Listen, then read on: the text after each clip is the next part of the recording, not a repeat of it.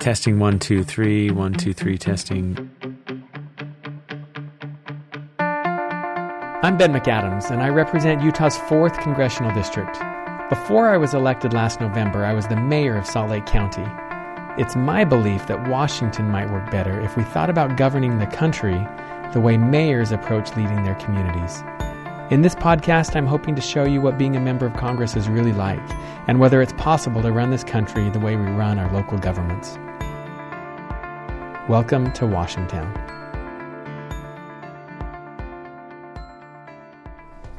This week I'm in Utah uh, for our district work period, and I'm at Intermountain Healthcare uh, looking at some of the work that they're doing to improve quality of healthcare and, uh, and reduce cost and, and, and expand access to more and more people. Intermountain Healthcare and Dr. Marc Harrison, who I'm with right now, have, are, are national, really global leaders in, uh, in innovations in healthcare and, and really fixing the model of healthcare. So I wanted to ask Dr. Harrison to talk a little bit about. Um, we just did a press conference, and one of the comments that I thought was insightful is you said, uh, you know, systems respond to the incentives of the system, and we have a, an American healthcare system that is really volume driven. So uh, services provided rather than outcomes. Uh, uh is somebody healthier or did they get more treatment? And, and those aren't always the same thing. So I'd love for you to talk a little bit about that and then some of the stuff that you're doing here at Intermountain Healthcare. So, Dr. Marc Harrison. Thanks for the opportunity. Uh, you know, what I always say is every system is per- perfectly designed to get the results it gets. And unfortunately, American healthcare right now is aligned around drive and volume when we know that the right thing to do is to do as little for people as possible that is necessary to keep them well. So at Intermountain Healthcare, we've really pivoted and we're in a value driven mo- mode now where we think constantly about what can we do to keep a person from needing intense services. Eventually, everyone gets sick, and when that happens, we're more than happy to take care of their problems from the most simple to the most complicated. But ideally, we keep them at home and well through preventative care. So tell us about some of the things you're doing. We just we just saw one of your telemedicine uh, programs. Tell us a little bit more about that. So one of the things we know is that um, keeping people in the least expensive, least restrictive environment possible, as close to their family and their communities, is really a good thing. Telehealth allows us to project our subspecialty as well as our primary care capabilities over very long, infinitely long distances, and to keep people in their home communities for things like an infectious disease referral or um, an evaluation in an emergency department for a stroke, or in the case of a newborn who's distressed in a small local hospital, instead of having a helicopter automatically lift off with that baby and taking them to a big referral center.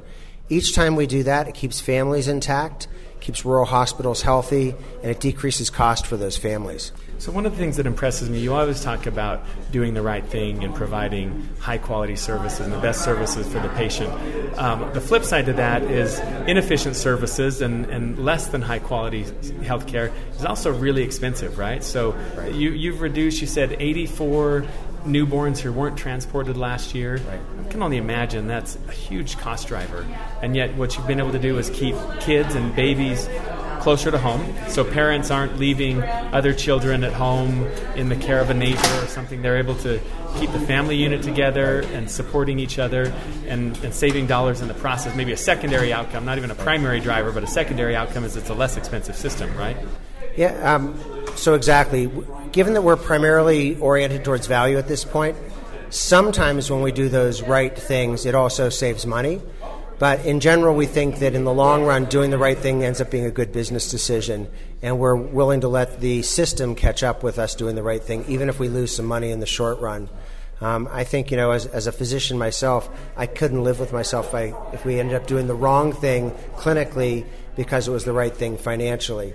And, you know, as a not for profit, as long as we are very careful with our other resources, we can make these very long term investments in changing the model of healthcare for us, but hopefully eventually for the U.S. as a whole, so that in the end we ended up with a system that's aligned towards value, not one that's aligned towards volume. So, and I want to reemphasize that that you're you're not looking to save dollars. What you're doing is to looking to deliver the highest quality care, and that doing that is oftentimes the, the smartest thing. So, example, preventative care. It's it is the system that we have right now does not reward preventative care, but your individual is going to be healthier if they prevent their illness and take measures to prevent rather than wait until it becomes catastrophic and then and expensive.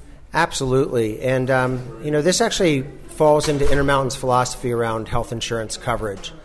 I'm not a very political person, as you know, but I do believe as a physician, people are better covered than uncovered. Um, when they're covered, that means that they can get health maintenance and that we can keep their diabetes under control. We can keep their heart failure under control. We can keep their asthma under control. You can, you can do a lot of preventative care for the cost of one emergency department visit. So again, it's doing the right thing clinically. Almost and always ends up being the right decision, both socially and economically. So, so one more thing, and let me see if I can unpack this because I think that uh, it, it, strikes me that maybe we haven't explained to the listener who's not in, in healthcare or right. public service. But the, what's innovative about the Intermountain model and, and part of the work that you're doing and what makes it nationally and, and globally of interest is a traditional model, you maybe have the health insurance company that has certain incentives, and, and then you have the healthcare provider, and they're separate, complete entities, and they have different incentives. So uh, maybe a, a, traditional, not Intermountain, maybe even competitive incentives. Yeah, yeah, right. So a health insurance company maybe may want to uh, collect as much insurance premiums and provide as little as healthcare as possible.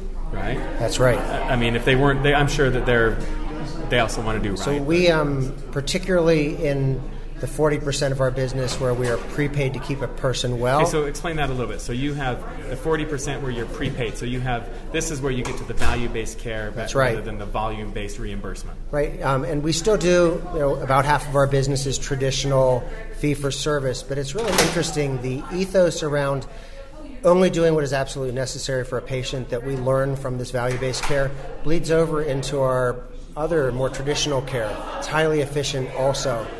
So it's really it, it, feels good when you you know you're making the right decision socially, economically, and most importantly clinically, keeping people well. And you know, one of the things I'm not worried about is hospitals aren't going to go out of business, particularly big urban hospitals.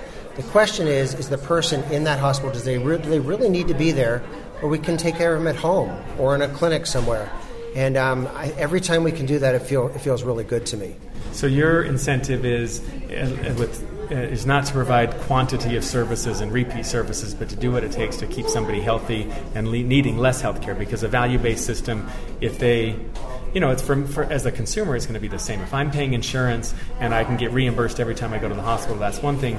But if an insurance plan where the hospital and the insurance company's incentives are aligned, and I never need to go to the hospital, perfect, right? Then it's, it's good for me, but it's also good for the insurer, right. and it's good for the hospital. And I'll add one more layer to that, and this is foreshadowing for some work that we're about to unveil. It's all about affordability, also.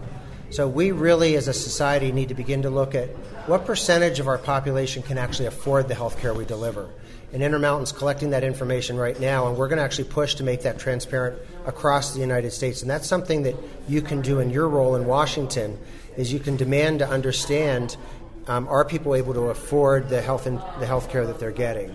Uh, because if they can't afford it, it doesn't do any good because they're not going to get it. Right. Dr. Marc Harrison, thank you. Thanks.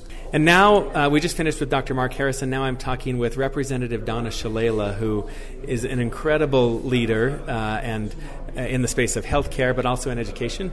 Uh, uni- president of the University of Miami and.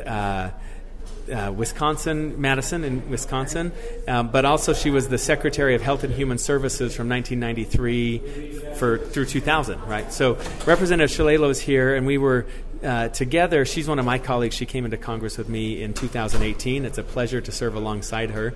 And we were here at Intermountain Healthcare to see what Washington can learn from some of the innovations that are happening here in Utah. So we were talking in this press conference about the difference between value based care or fee for services. Intermountain really is a pioneer in value based care, which leads to innovations like what we saw was the telemedicine and, and, and reaching into rural communities through telemedicine that uh, helps people stay in their communities closer to their support network and their families.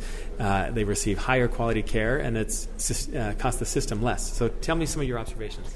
Well, one of the observations about telemedicine is it keeps healthcare in rural areas.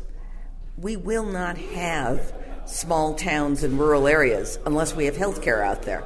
So telemedicine gives us an opportunity and the opportunity for healthcare providers to get the backup the experience of specialists. And we saw it in neonatal, which is very important for families, uh, in which the child can actually stay in the community and their provider, their physician, um, can take care of that child with a little help from the docs at uh, Intermountain. Intermountain is the model for the future of healthcare, and that's why I wanted to come out here and take a look and talk to the specialists here as well as the leadership. Marc Harrison is considered one of the top leaders, probably the top leader in um, healthcare management in this country. And so it was a pleasure to be out here with Representative McAdams and um, to see what's going on in Utah. I've always believed um, that the states are the engines of innovation. That's where we learn. Frankly, that's where we got Social Security and Medicare. It was those experiments that led to national legislation. Um, I want to be careful about national legislation. The question is should we flee, free up and be more flexible uh, so places like Intermountain can thrive? Or is there a role for the federal government? And I think that uh, you and I will struggle over that in the next few years. But our job will be to make our colleagues cautious as opposed to aggressive um, because they need to learn too from the healthcare systems that are being transformed in their communities. So, tell me your thoughts about one of the things that Intermountain is known for is value based care uh, versus fee for service. Give me your observations on, on what that does to a healthcare system. Is it, is it something we should be looking at? Um, it may not work in every instance, but is this something we should be looking at? Um, Dr. Harrison made the comment that uh, the system is, is perfect is delivering exactly what we ask it to, right? Which is not necessarily healthier people; it's uh, more frequency of, of healthcare services. Yeah, they've been able to put together value based care. Very few, uh, lots of places have experimented with it, have tried it. Very few places, it seems to me, have pulled it off. Only the integrated healthcare plans. Where you have the, the health insurance integrated with the health care, so they're not working at cross purposes, but maybe aligned. And they don't have to worry about volume. Right. Because they're just trying to produce high quality, value based care, great outcomes within their own system. But the most important thing is they they control all the pieces. So much of the healthcare system is fragmented, and no one controls all the pieces. So the question is can you only do this as, at a large scale? Or are there ways of getting good outcomes uh, in more moderate places? I don't know the answer to that, but we have to start at Intermountain in terms of learning how they do it. Because what we're really talking about is cultural change in healthcare. Representative Shalala, thank you so much for, for the time and for being on our podcast. It's a pleasure serving alongside of you and, uh, and showing you some of what's going on here in Utah. Thank you very much. It's very exciting what's going on in Utah.